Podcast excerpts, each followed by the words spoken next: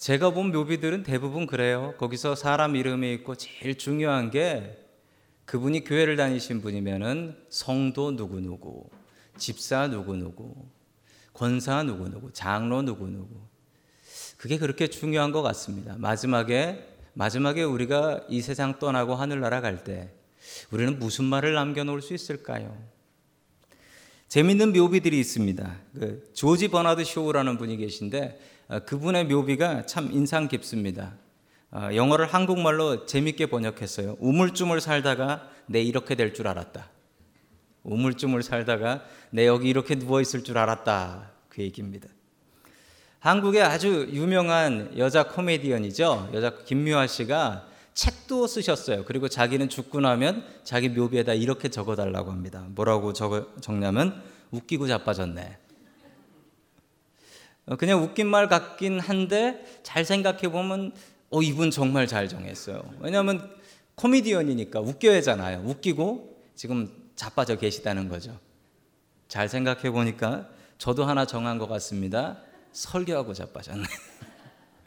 저는 묘비에다가 그렇게 할까 싶습니다. 자, 사람들에 대한 평가는 그렇게 길지가 않습니다. 짧아요. 그 사람 어때? 라고 물어보면 그 사람 괜찮아. 반대로 그 사람 어때? 아, 못 써. 한 글자로, 한 단어로, 한 문장으로 나오지, 어, 이거 뭐 막 길게 이렇게 나오지 않는다는 거죠. 여러분, 오늘 성경에 보면 기가 막힌 평가를 받았던 사람이 있습니다. 하나님으로부터, 그리고 사람으로부터. 고넬료라는 사람인데 도대체 이분은 어떻게 살았길래 이런 평가를 받을 수 있었을까요? 우리 오늘 하나님 말씀을 통하여 우리도 하나님 앞에 사람들 앞에 인정받을 수 있는 삶이 되기를 주님의 이름으로 간절히 축원합니다. 아멘. 첫 번째 하나님께서 우리에게 주시는 말씀은 하나님께서는 당신의 기도를 기억하신다. 하나님께서 우리를 평가하실 때 첫 번째 기준은 여러분의 기도입니다. 여러분이 기도하면 그 기도를 통해서 하나님께서 우리를 평가하신다라는 말씀입니다. 자, 우리 사도행전 10장 1절의 말씀을 같이 읽겠습니다. 시작. 가이사라에 고넬료라는 사람이 있었는데 그는 이탈리아 부대란 로마 군대의 백부장이었다. 아멘. 자, 가이샤라라는 것이 나옵니다. 성경에 가이샤라라는 것이 여러 번 반복이 됩니다. 그런데 가이샤라고 가이샤라 빌립보가 있는데 이 두 동네가 달라요. 가이샤라하고 가이샤라 빌립보는 다른 동네입니다. 자, 지도를 보시면 이 가이샤라라는 곳을 보실 수가 있습니다. 이제 가이샤라라는 곳이 보이시죠? 자, 가이샤라라는 것은 해변 도시이고요. 그리고 그 밑에 보면은 요빠라는 조금 있다가 나오는 베드로가 있었던 동네가 저 요빠라는 동네인데 여러분 가이사라는 아주 중요한 동네입니다. 여러분 예루살렘만큼 중요한데 왜 중요하냐면 저 도시를 이 헤롯 대왕이라는 사람이 지었습니다. 잘 지었어요. 그리고 자기 궁전도 짓고 얼마나 잘 지었는지 지금도 건물들이 남아 있어요. 2000년 지났는데. 저기에 가면은 원형 극장이라는 게 있어요. 원형 극장에 지금도 공연합니다. 지금도 공연하는데 기가 막힌 건 거기에 마이크 시설이 없어요. 앰프가 없어요. 그런데도 그 앞에 무대에서 이야기를 하면 그 이야기하는 소리가 저 맨 뒤에 있는 5천 명이 들어간다고요. 맨 뒤에 있는 자리에서도 그 소리를 들을 수가 있습니다. 얼마나 잘 지었는지. 지금도 기가 막히게 지은 건물들이 남아 있습니다.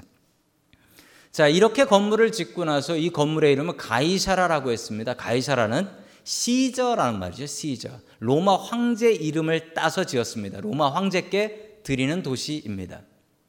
그 곳에는 큰 항구가 있었고 그 항구에서는 로마로 가는 배가 왔다 갔다 했다라고 합니다. 그래서 이 로마 정부는 이스라엘을 식민지로 만들고 난 뒤에 저 곳에 로마 총독부, 총독 사령부를 저 가이사라 지방에 두었습니다. 자, 예루살렘에서도 근무를 했지만 본디오 빌라도라는 그 총독도 사무실이 어디 있었느냐? 그러면 그 본부가 가이사라에 있었습니다.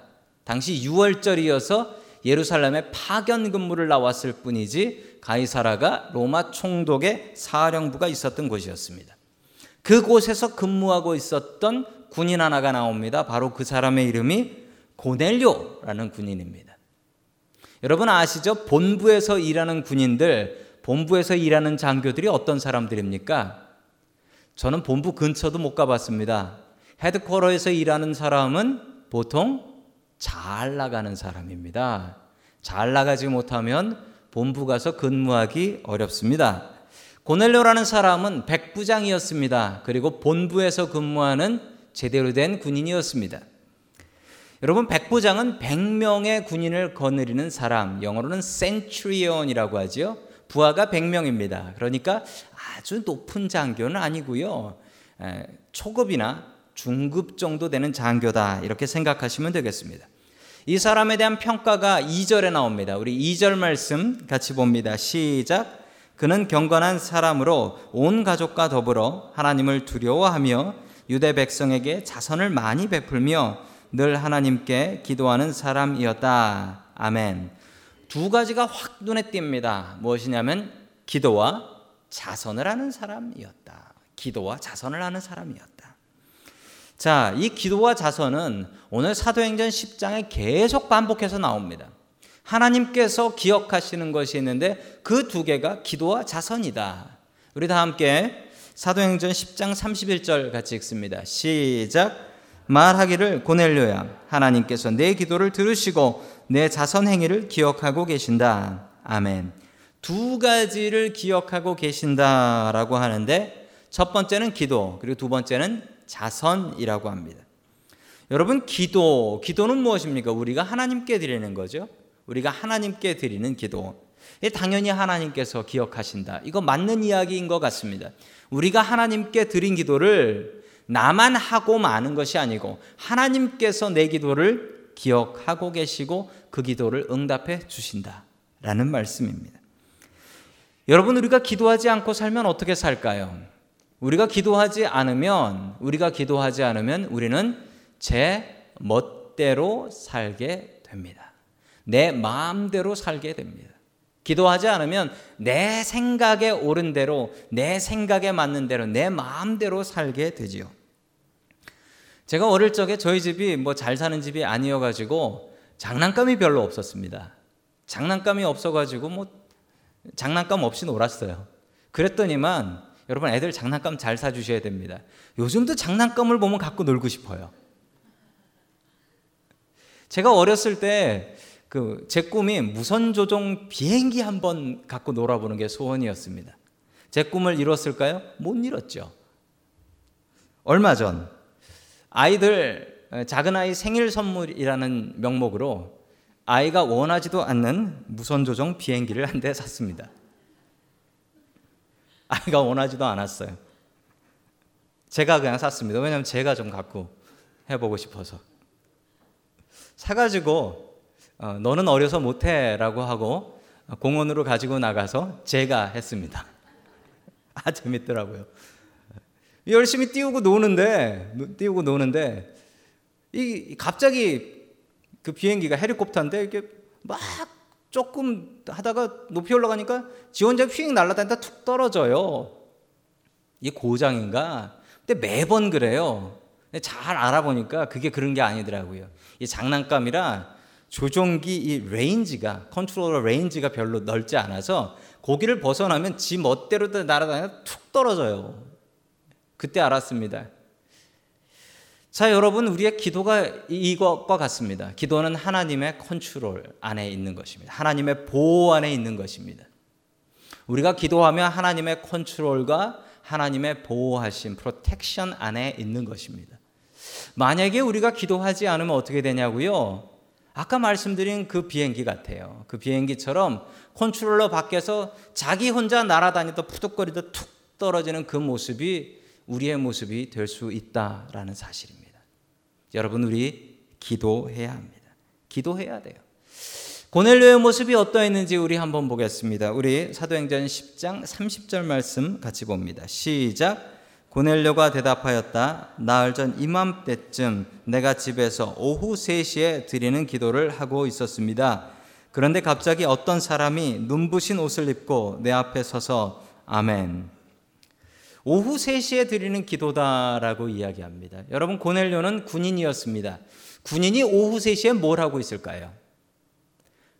여러분 야간 근무가 아니면 군인은 오후 3시에 대부분 어, 군대 근무를 하고 있습니다. 물론 고넬료는 장교 백부장이었기 때문에 그 시간을 좀 잘 조절할 수 있었을 것입니다.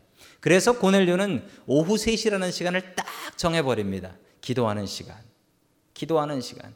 이 시간이 바쁜 시간입니다. 바쁜 시간이에요. 그런데도 불구하고 고넬료는 이 시간에 기도하기에 힘쓰고 애씁니다. 여러분 하나님께서 이 고넬료의 기도를 들으셨어요. 야 대단하다. 대단하다. 군인으로서 오후 3시 저 바쁜 시간을 떼서 하나님 앞에 드리는구나. 정해진 장소에서 정해진 시간에 그 바쁘고 귀한 시간을 쪼개서 하나님 앞에 기도하는 그 기도를 하나님께서 들어 주셨습니다. 그리고 그 기도를 응답해 주세요. 천사를 보내셔서 야 저기 요바에 가면 요바에 베드로라는 사도가 있는데 그 사도를 데려와서 하나님의 말씀을 들어라. 이렇게 명령을 내려 주세요. 그러자 고넬료는 자기 부하 중에 세 명을 뽑아서 요바에 있는 베드로에게로 보내게 됩니다. 요바는 한 35마일 정도 떨어진 곳이라고 합니다. 자, 자기의 부하 세 명이 요바에 도착해서 베드로에게 갈 때쯤 베드로는 무엇을 하고 있었을까요? 자, 우리 다 함께 구절의 말씀 같이 봅니다. 시작. 이튿날 저들이 길을 가다가 요바에 가까이 이르렀을 때에 베드로는 기도하려고 지붕으로 올라갔다. 때는 오정쯤이었다. 아멘. 베드로가 기도를 하고 있었습니다. 자, 베드로가 기도하는데 그 모습이 아주 특이합니다. 여러분, 언제요? 오정쯤이면 몇 시죠? 낮 12시, at noon. 낮 12시에 기도를 했다. 근데 기도하는 장소가 독특합니다. 어디였습니까? 지붕이었다라고. 지붕에 올라가서 기도를 했다. 여러분, 낮 12시에 유대인들은 기도하지 않습니다. 왜 기도하지 않냐고요? 너무 더워서요. 낮 12시에 유대인들은 길에 다니지도 않습니다. 너무 더워서요. 그런데 여러분 베드로가 지붕 위에 올라갔다고 합니다.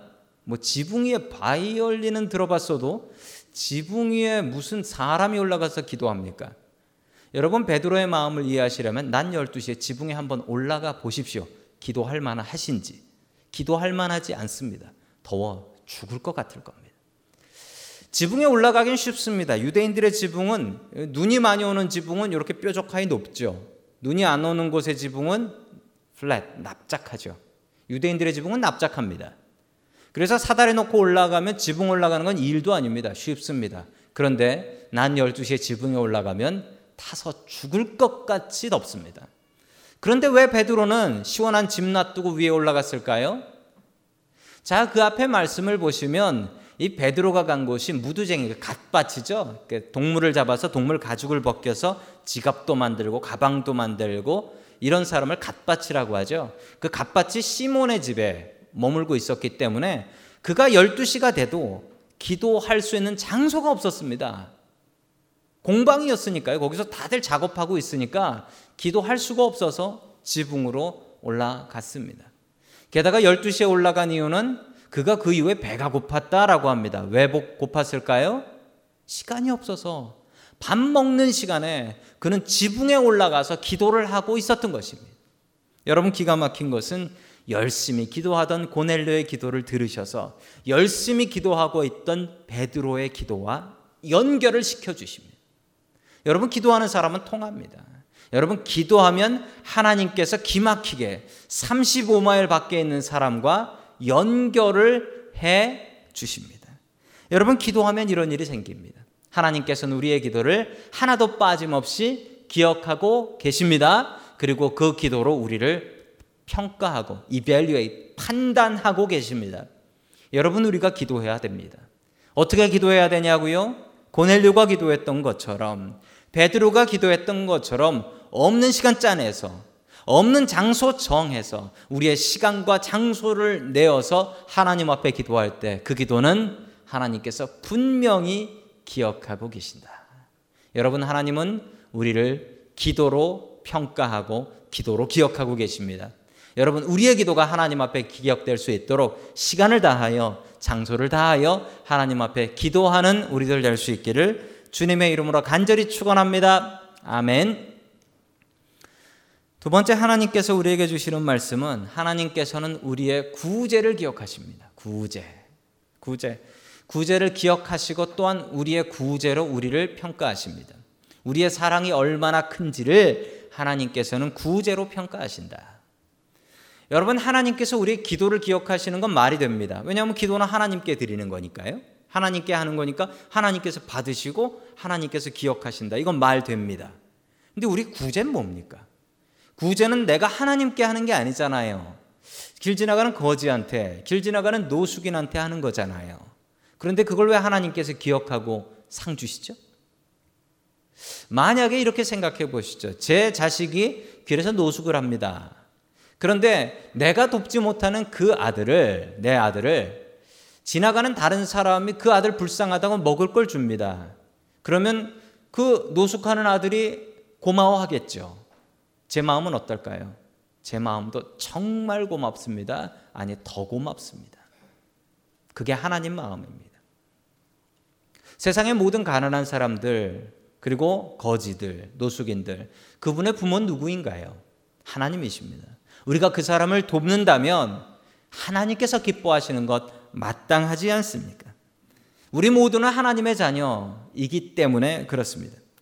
고넬료는 구제하는 사람이었습니다. 그의 직업을 보면 그는 로마 군대의 장교였다라고 이야기를 합니다. 그는 점령군 장교로서 이스라엘 사람들한테 마음대로 할 수 있었습니다. 마음대로 지나가는 사람 부려먹을 수도 있었고 일 시킬 수 있었고 또 좋은 것 있으면 뺏어갈 수도 있었습니다. 그냥 뺏어가면 돼요. 그걸 한국말로 징발이라고 하죠. 징발. 그냥 뺏어가면 됩니다. 이거 우리 부대에서 쓸 거니까 내놔. 그러면 아무 말 못해요. 여러분 일제시대 때 그랬던 거 기억하시죠? 일제시대 때 밥 숟가락도 그냥 뺏어가고 이거 이거 비행기 만들고 대포 만들 거야 뺏어 가버리면 끝인 거예요. 아무 말 못하는 거예요. 구제가 무슨 말입니까? 여러분 고넬료는 구제할 필요가 없는 사람이었습니다. 오히려 마음대로 이리저리 뺏어갈 수 있는 그런 사람이었습니다. 그런데 고넬료는 그렇게 하지 않았습니다. 여러분 당시 전쟁에서 지면 어떠한 착취와 어떠한 학대도 그냥 당연히 당하는 것이었습니다.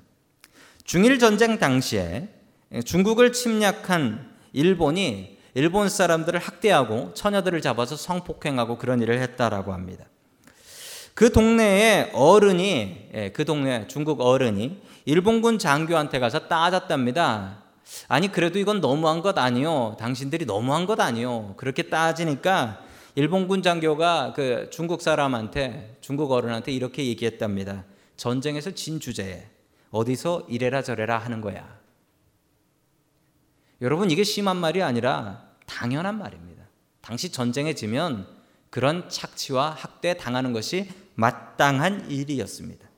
그런데 이 백부장은 완전히 달랐습니다. 이스라엘 사람들을 사랑하고 아꼈다라고 합니다. 얼마나 사랑하고 아꼈는지 그 모습을 잘 볼 수 있는 게 24절에 나옵니다. 우리 같이 24절 읽습니다. 시작. 그 다음날 베드로는 가이사라에 들어갔다. 고넬료는 자기 친척들과 가까운 친구들을 불러놓고 그들을 기다리고 있다가 아멘. 고넬료의 집이 잔치집 같습니다. 어, 고넬료의 집이 잔치집 같아요. 왜 잔치집 같냐면 자기 친척들 부르고요. 자기 친구들 불러가지고 이게 무슨 신방받는 분위기가 아니고 파티하는 분위기 같습니다. 여러분 목사님 초대하고 신방 받는 모습 같은데 여러분 그 기대하는 모습이 참 대단합니다. 꼭 하나님 모시는 마음 같습니다. 뒤에 보면 정말 그런 것 같습니다. 여러분 제가 신방 많이 할 때는요. 신방 많이 한국 얘기죠. 한국에서 신방 많이 할 때 하루에 11집을 해본 적도 있습니다. 11집을 차를 타고 계속 이동하면서 하는 거예요. 1시간 간격으로 해야 되고요. 30분 이상 앉아 있으면 안 돼요. 교인들이 하도 많으니까 그렇게 11집씩 막 신방했던 기록, 기억도 있습니다. 11집을 신방하면 제 마음에 한 집을 밀리면 그 다음 집이 다 밀리기 때문에 마음에 초조함이 있습니다. 빨리 하고 나가야 돼. 이 초조함이 있어요. 받으시는 분은 기대하는 마음으로 받으시는데 제 마음은 그 마음을 충족시키지 못해요. 빨리 하고 뒷집을 가야 되는데 한 집이라도 밀리면 안 되고 길 막히면 안 되는데 제가 하루는 신방을 나가는데 한 집이 취소를 했어요. 아, 한 집이 취소했으면 빨리 한 집 넣어야죠. 그래서 전화해서 다른 집 하나를 잡았습니다. 어떤 나이 드신 여자 권사님 집이었어요. 오늘 신방 가능하세요? 그랬더니 신방 가능하대요. 그래서 그 집에 신방을 갔습니다. 그 집에 신방을 갔더니 그 집은 그 나이 드신 남자 집사님하고 여자 권사님이 사시는 댁인데 신방을 갔더니만 신방을 가려고 하는데 그 집이 왁작지껄 시끄러운 거예요. 문을 열고 들어가 보니까 거기에 온 가족이 다 총출동을 했어요. 그 권사님이 소개를 하시는데 얘는 내 큰아들이고 며느리고 애들이고 얘는 내 둘째 아들이고 어, 며느리고 애들이고 얘는 대학 교수고 아, 얘는 직장인이고 아니 방학도 아닌데 어떻게 오셨어요? 라고 했더니 신방 받는다고 해서 조퇴하고 나왔대요. 그 얘기를 듣는 순간 제 머리가 띵해지더라고요. 저는 시간을 보면서 이 집을 빨리 하고 다음 집을 가야 되는데 이 마음으로 갔고 그 집에서는 저를 맞는 마음이 아니라 하나님을 맞는 마음으로 준비를 하셨더라고요. 제가 얼마나 많이 그때 회개를 했는지 모릅니다. 여러분 그 마음으로 신방을 준비한 사람이 바로 고넬료였습니다. 베드로를 대하는 게 아니라 하나님 모신다라는 마음이었어요. 우리 25절 26절 같이 봅니다. 시작. 베드로가 들어오니 마중 나가서 그의 발 앞에 엎드려서 절을 하였다. 그러자 베드로는 일어나십시오. 나도 역시 사람입니다 하고 말하면서 그를 일으켜 세웠다. 아멘. 베드로가 뭐라 얘기했습니까? 당신 하나님한테 절하듯이 하지 마십시오. 나 사람입니다. 사람을 대하지 않고 하나님 대하듯. 여러분 그런데 이게 말이 안 돼요. 왜 말이 안 되냐고요? 지금 절하는 고넬료는 누구? 점령군 장교. 사병도 아니고 장교예요. 대단한 사람인 거예요. 이 사람이 누구한테? 이스라엘 어부인 베드로. 어부인 베드로한테 넙죽 엎드려서 절을 해요. 이걸 누가 봐요? 자기 친척들이 봐요. 자기 친구들이 봐요. 이거 소문나면 어떻게 돼요? 큰일 나요. 큰일 나요. 그런데도 불구하고 이렇게 했어요. 여러분, 이 고넬료가 얼마나 이스라엘 사람들을 사랑했는지, 아꼈는지를 너무나 잘 알 수 있습니다. 얼마나 겸손한 사람이었는지 이것 하나 보면 다 아실 수가 있어요. 그리고 이 마음으로 이스라엘 사람들을 돕고 구제하면서 살았습니다. 그것을 하나님께서 기억하셨다. 기억하셨다라고 합니다. 그의 마음을 그가 구제한 것들을 하나님께서 기억하셨습니다.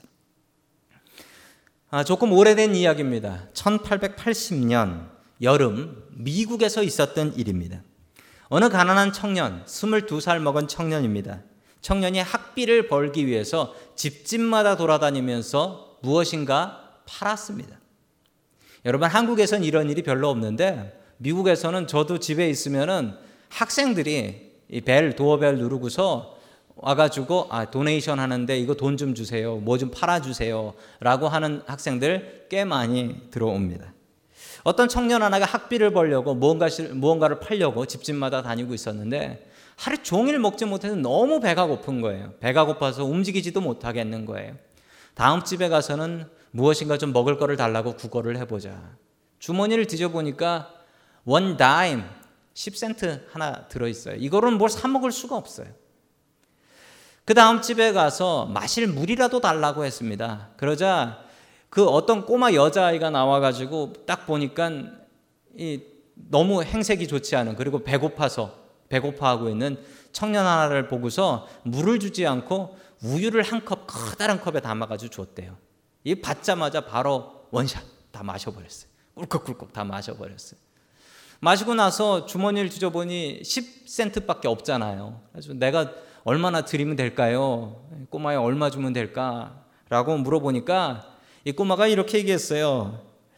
우리 엄마가 저한테 어려운 사람 도우면서 돈 받지 말라고 그랬어요. 제대로 배웠어요. 자, 그러자 고맙다고 인사를 몇 번을 하고 이 청년이 그 집을 떠났습니다. 그리고 몇십 년이 지났습니다. 이 소년은 어른이 되었고, 근데 어른이 되었는데 배가 아프기 시작한 거예요. 동네 병원을 아무리 가봐도 동네 병원에서 진단도 못 내려요. 큰 병원을 가야 된다고 해요. 도시에 있는 큰 병원에 갔습니다. 마침 그 도시에는 아주 유명한 산부인과 의사 한 분이 계셨는데 하워드 켈리라는 의사분이었습니다. 이분은 당시 미국 최고의 산부인과 의사셨다라고 해요. 상당히 치료하기 힘든 병이었지만 이분이 자기의 가족을 돌보듯이 헌신 헌신 하며 이 소녀를 다 큰 소녀죠. 이 여자분을 돌봤습니다. 그래서 끝내 다 나아서 퇴원을 하셨어요. 여러분 퇴원하고 나면 무서운 거 있죠? 뭐가 무섭죠? 그때부터 비리 날라오잖아요. 그 비리 무섭잖아요. 병원빌. 이 여자분이 병원비를 생각하며 두려워하고 있었습니다. 근데 병원비를 날라왔어요. 그 병원비를 딱 뜯어보니 기가 막힌 말이 적혀 있는 겁니다. 뭐라고 적혀 있었냐면 치료비 액수가 한 잔의 우유로 모두 지불되었음. 이 의사가 누구시냐면 그때 22살 먹은 그 청년이었습니다. 그 청년이 공부 열심히 해서 끝내 훌륭한 의사 선생님 되셨답니다. 딱 한눈에 그 여자분을 보고 알아봤대요. 알아보고 내가 그때 받은 은혜 갚아야지. 그 우유 한 잔 제대로 갚아야지. 그 마음으로 정성껏 치료했고 그래서 낫게 하고 그 다음 병원비는 내가 다 냈으니까 걱정 마시오. 여러분이 한 잔의 우유도 사람도 기억합니다. 여러분 우리가 했던 선행을 우리가 했던 구제를 하나님께서 기억하지 않으실까요? 당연히 하나님께서 기억하십니다. 여러분 하나님께서는 우리를 기도와 구제로 평가하십니다. 여러분 얼마나 기도를 쌓으셨고 얼마나 구제를 쌓으셨습니까? 오늘 노숙인 봉사 나가는 날인데요. 여러분의 구제와 여러분의 기도가 하나님 앞에 쌓이며 또한 그것으로 하나님 앞에 칭찬받고 사람들 앞에 칭찬받을 수 있기를 주님의 이름으로 간절히 축원합니다. 아멘.